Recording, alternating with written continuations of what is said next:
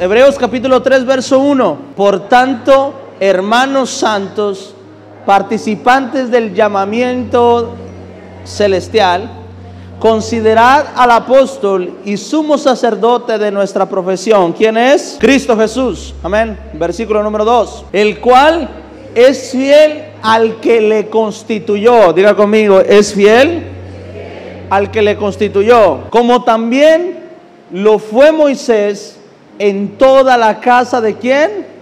De Dios. Verso 3. Porque de tanto mayor gloria que Moisés es estimado digno este, cuanto tiene mayor honra que la casa el que la hizo. Porque toda casa es hecha por alguno, pero el que la hizo todas las cosas es Dios. Y Moisés a la verdad fue fiel en toda la casa de Dios como siervo para testimonio de lo que se iba a decir, verso 6. Pero Cristo como hijo sobre su casa, la cual casa somos nosotros, si retenemos firme hasta el fin la confianza,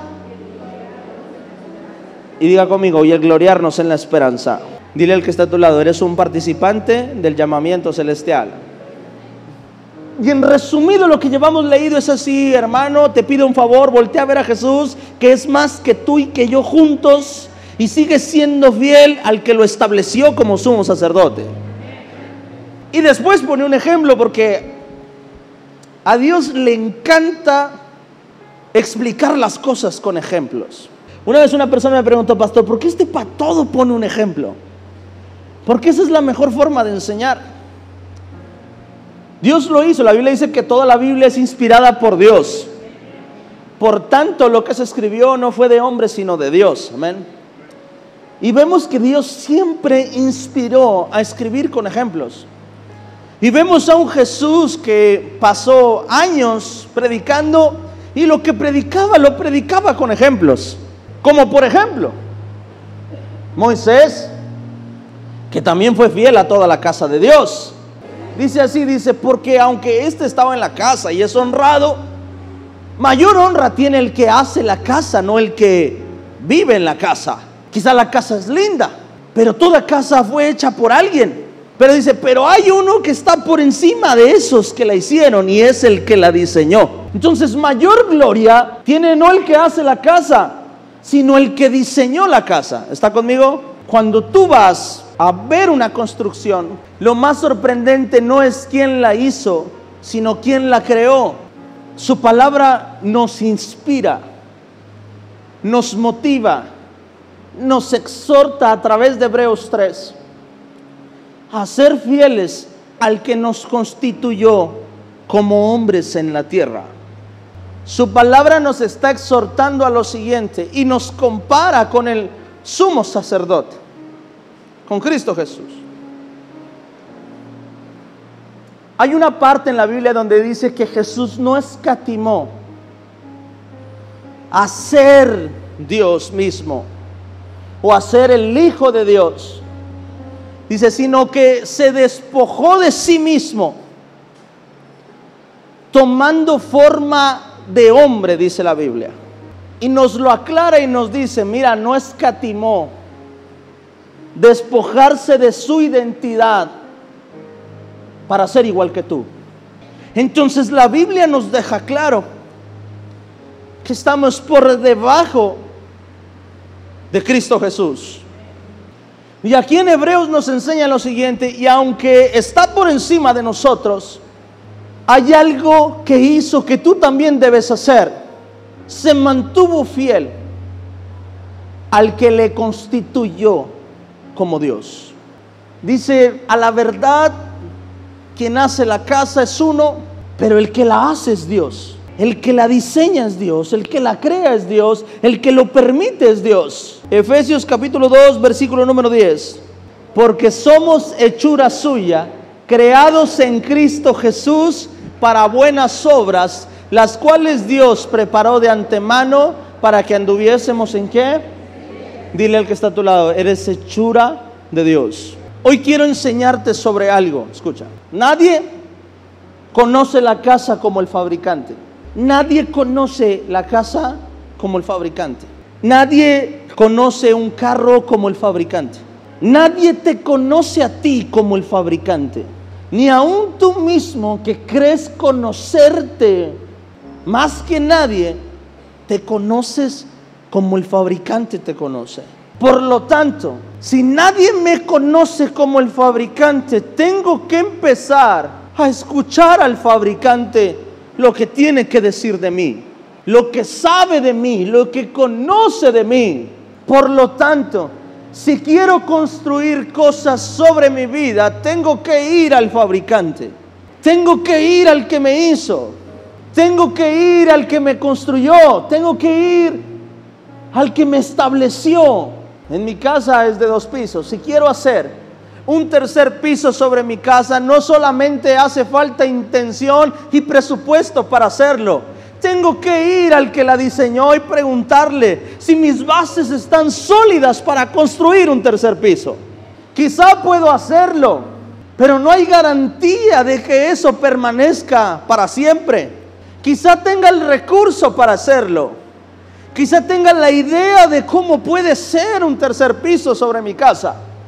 Pero si las bases no son suficientes para soportar eso, no solo puedo perder ese tercer piso, puedo perder el segundo y el primero también. Porque es importante ir o no apartarnos del que nos hizo. Porque el que nos hizo sabe lo que podemos soportar y lo que no podemos soportar sabe lo que podemos construir y lo que no debe ser construido en nuestras vidas. El problema del ser humano es que siempre ha peleado con ser como Dios o querer ser como Dios. Esa fue la razón por la que Adán salió del huerto. El enemigo encontró la debilidad del hombre y no le ofreció riquezas, no le ofreció una casa, no le ofreció nada que Dios no le haya podido ofrecer a Adán, pero le ofreció una cosa que sabía que lo podía sacar de su cobertura. ¿Y sabes qué fue? Le ofreció ser como Dios. Le ofreció tomar decisiones por su propia voluntad. Le ofreció seguir a su corazón. Le ofreció seguir su mente, sus pensamientos. Y Adán cayó como tú y yo hemos caído muchas veces.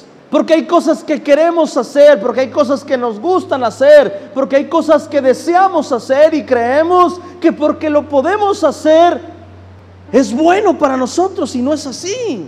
Nos da un consejo Hebreos en lo siguiente y nos dice, hey, no te olvides que aún Cristo, siendo igual a Dios, le fue fiel al que lo constituyó como el Cristo, como el sumo sacerdote.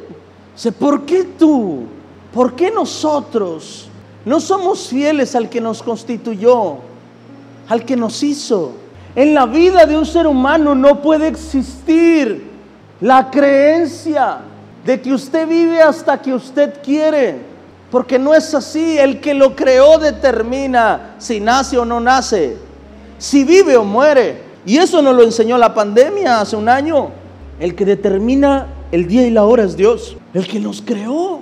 Hay cosas que podrás lograr con tus propias fuerzas. Y ese es el problema del ser humano. ¿Sabes cuál es? Que a veces hacemos cosas que funcionan. Y como funcionan, creemos que tenemos el control de todo. Pero no es así. Hay cosas que podemos hacer en nuestras posibilidades. Mas no significa que yo pueda ser independiente de la gracia y la misericordia de Dios. Dice, porque somos hechura suya. Dice, creados en Cristo Jesús, diga conmigo, para. Para. Hay una razón del por qué nos creó. No es para hacer buenas acciones. ¿Ok? Porque escucha, para buenas obras, ah, hacer acciones buenas. No, no, no.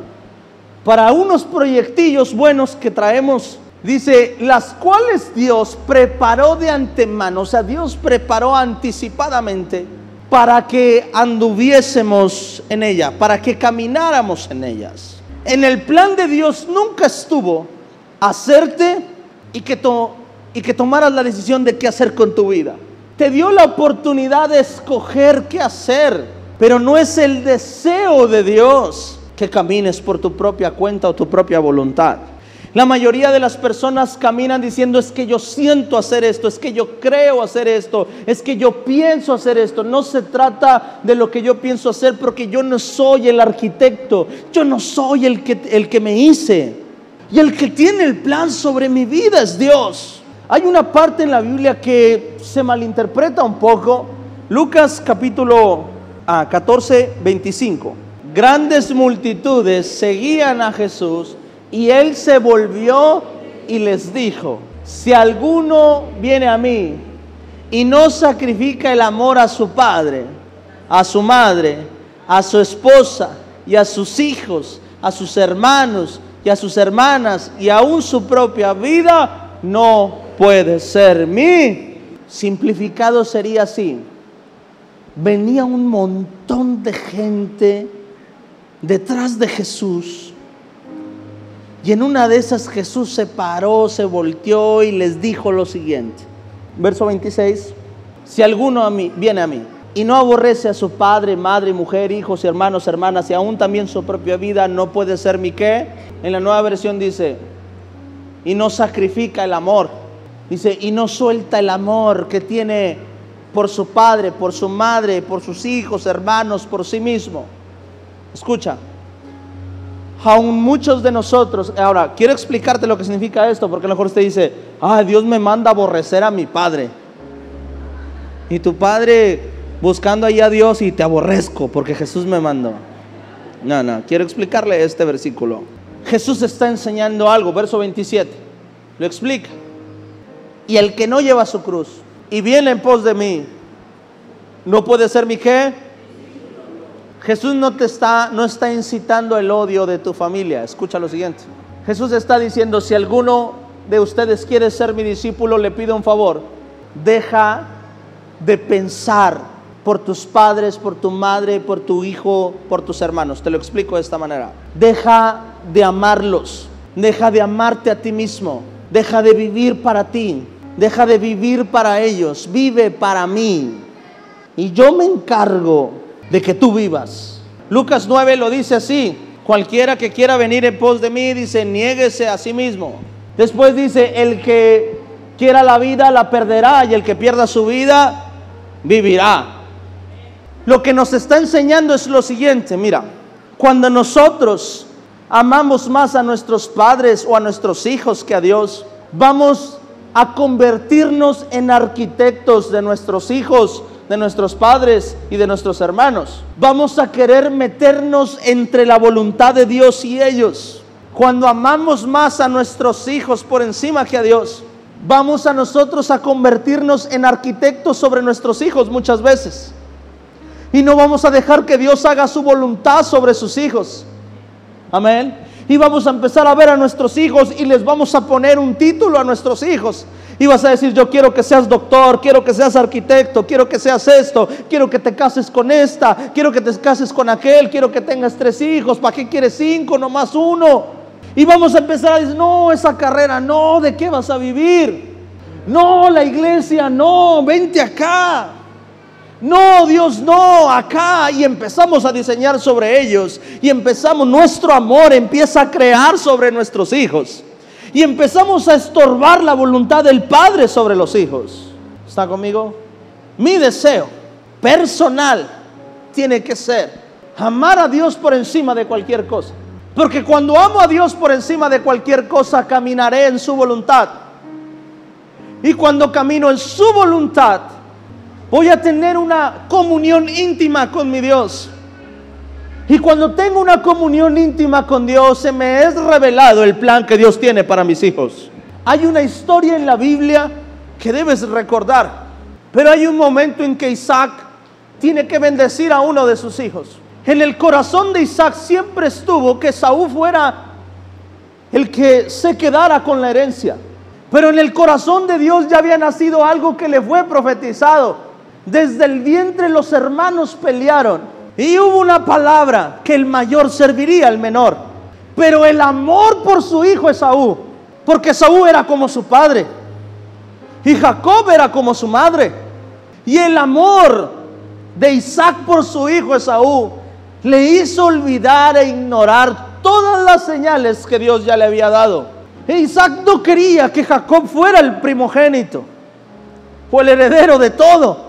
Quería que fuera Saúl, que en el último momento Jacob se tuvo que ganar la primogenitura por derecho divino.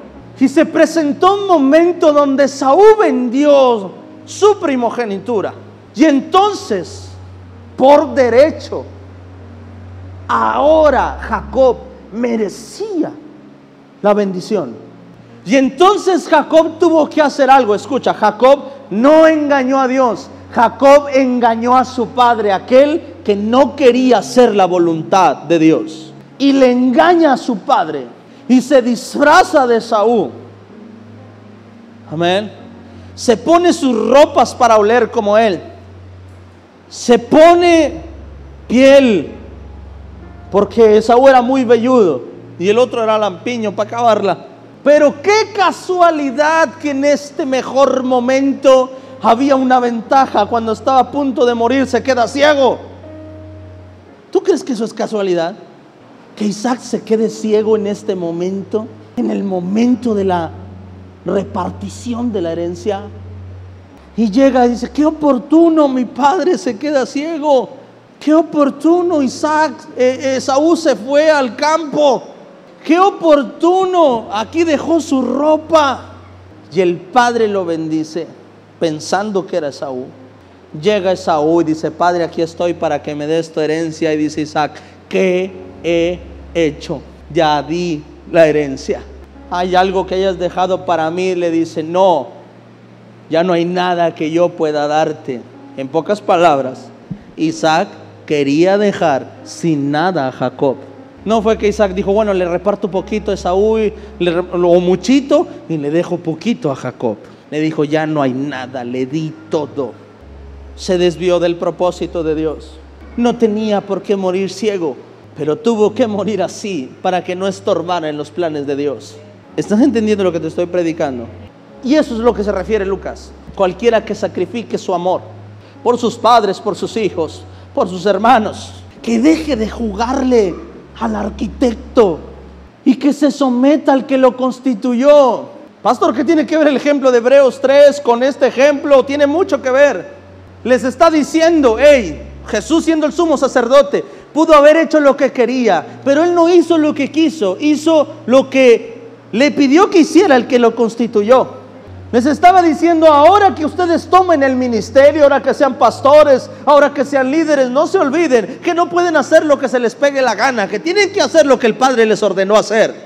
El problema de la iglesia hoy en día es que todos son pastores, que, que muchos son pastores, pero hoy en día lo difícil no es ser pastor. Es muy fácil ser pastor, nada más necesitas cinco o seis gentes que te sigan y te conviertes en pastor.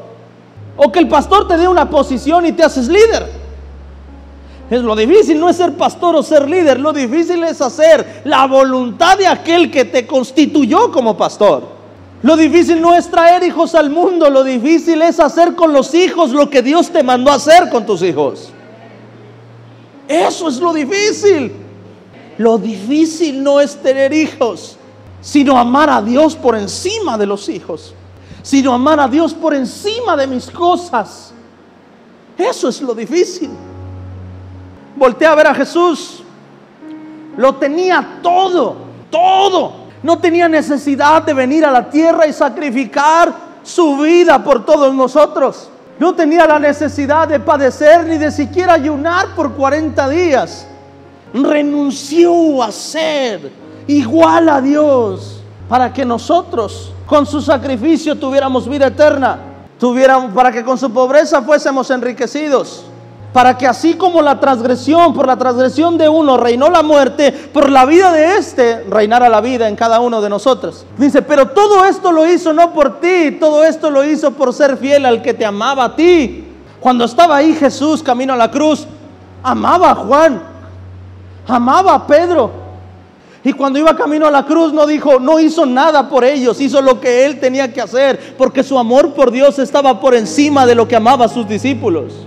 Y va y le dice a Pedro, Pedro, te voy a decir una cosa, te van a procesar, el enemigo vino personalmente para procesarte y sabes qué, yo voy a cuidar de ti, voy a orar para que tu fe no falte.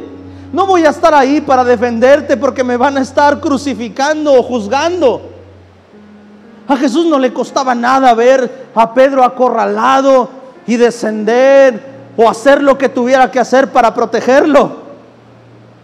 Pero sabes, renunció a su amor por Simón. Cuando Jesús le dijo, sabes, me van a crucificar y voy a morir y me van a entregar, Simón dijo, de, de ninguna manera esto te pasa. Y dice la Biblia que Jesús reprendió a Simón y le dijo, cállate, Satanás. Ahí a Pedro, al que amaba, al que le dejó todo, ahí a Simón en ese momento obstruyó o quería obstruir el plan de Dios sobre Jesús. Y Jesús le aborreció por querer estorbar en el plan que el Padre tenía con él. A eso se refiere Lucas. Necesito que me ames por encima de todo lo que te rodea, porque el que te constituyó en la tierra no fue ni tu padre ni tu madre, fue Dios. Yo debo tener temor, debo ir a su presencia, debo buscar a Dios y decirle, Padre, ¿qué es lo que quieres para mis hijos? ¿Por qué los pusiste en mis manos? Pero no vamos a la, a, la casa del al arquitecto que construyó la casa, porque creemos que nosotros hicimos la casa.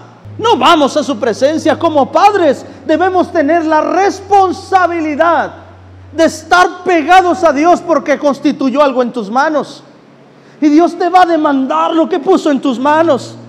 Pero a veces somos padres quitados de la pena, creyendo que sabemos guiar a nuestros hijos, que no necesitamos a Dios para encaminar a nuestros hijos. No vamos a la oración, no oramos por ellos, no ayunamos por ellos. Es una realidad que hay que predicar.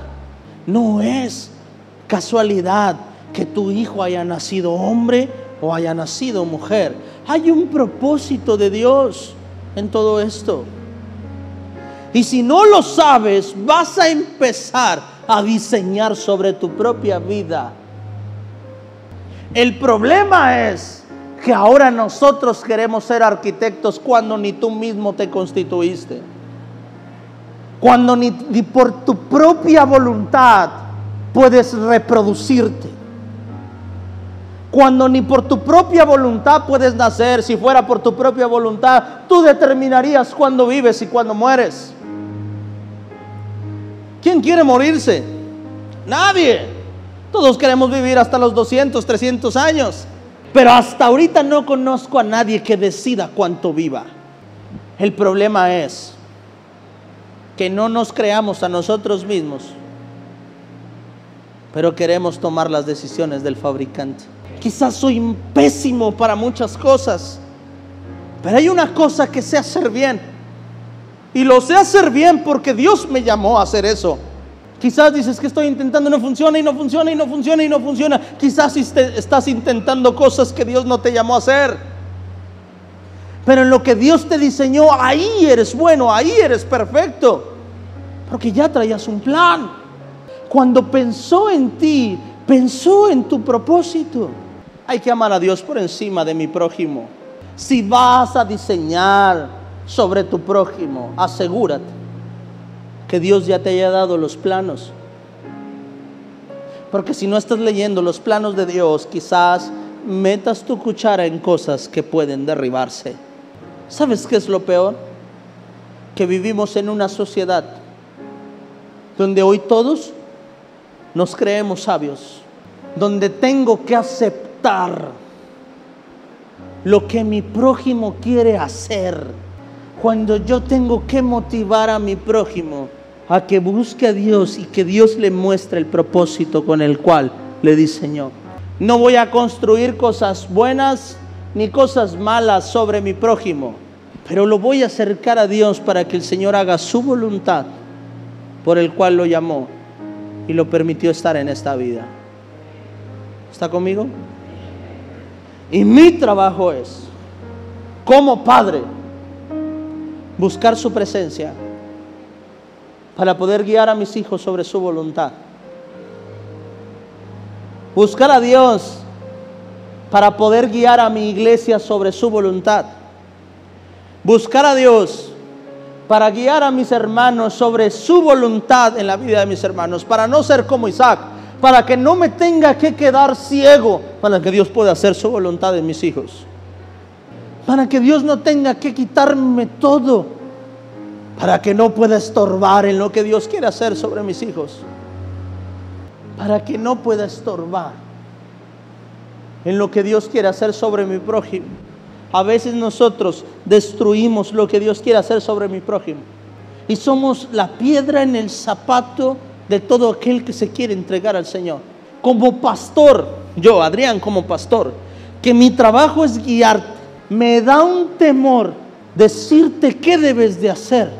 Cuando alguien viene conmigo y me dice, pastor, me quiero casar, ¿usted qué opina? Yo, yo no opino nada. Esa es su decisión. ¿Ya lo pensaste bien? Ya lo pensé bien. ¿Estás seguro? Sí. No hay marcha atrás. Ok. ¿Usted cree que es la mujer que Dios tiene para mí? Yo no creo nada. Me da un temor que venga mañana y me diga por su culpa vienen conmigo, me dice, pastor, no sé si estudiar o trabajar o, o, no sé si dedicarme al ministerio o prepararme, ¿qué debo hacer? Le digo, hermano, hay que orar. Te voy a ayudar a orar para que Dios ponga paz en tu corazón. Hay algunas cosas que son obvias, a las que ahí sí me meto y le digo, no, o sí. Pero hay otras cosas en las que me da un temor Usted no venga libremente hacia alguien y diga, no, sabes que no, eso no te conviene, no, esto sí, mira, yo haría esto, no, haz aquello. Hermano, no te metas en lo que Dios tiene que hacer en la vida de los demás. Algunos nos hemos llevado sorpresitas y hemos visto personas que creemos que son algo y no lo son, porque esta vida es así, porque lo único que nos conoce bien es el fabricante, el que nos hizo. Cuando usted dice es que mi esposo ya no puede cambiar, eso es lo que tú dices. Pregúntale al fabricante. Mi Dios es un restaurador de primera. Es que mi hijo ya no puede cambiar. Eso es lo que usted piensa, pero usted no es el fabricante. Usted no sabe. Hay personas que tienen estos aparatos solo para llamar, tomar fotos y grabar videos. Y hay personas que lo tienen en sus manos y no le sacan el provecho porque nunca han leído el instructivo. Y así es, es el mismo ejemplo para nosotros en la vida. Hay tantos talentos, potenciales, dones que están escondidos en nuestra vida y solo hacemos llamadas. Y no sabes todo lo que Dios puso en ti. Tienes un sueño sobre tu hijo sin saber que Dios puede hacer algo más grande que lo que tú soñabas sobre tu hijo. Tienes un sueño sobre tu hermano sin saber que Dios puede hacer algo más grande de lo que tú soñabas para tu hermano.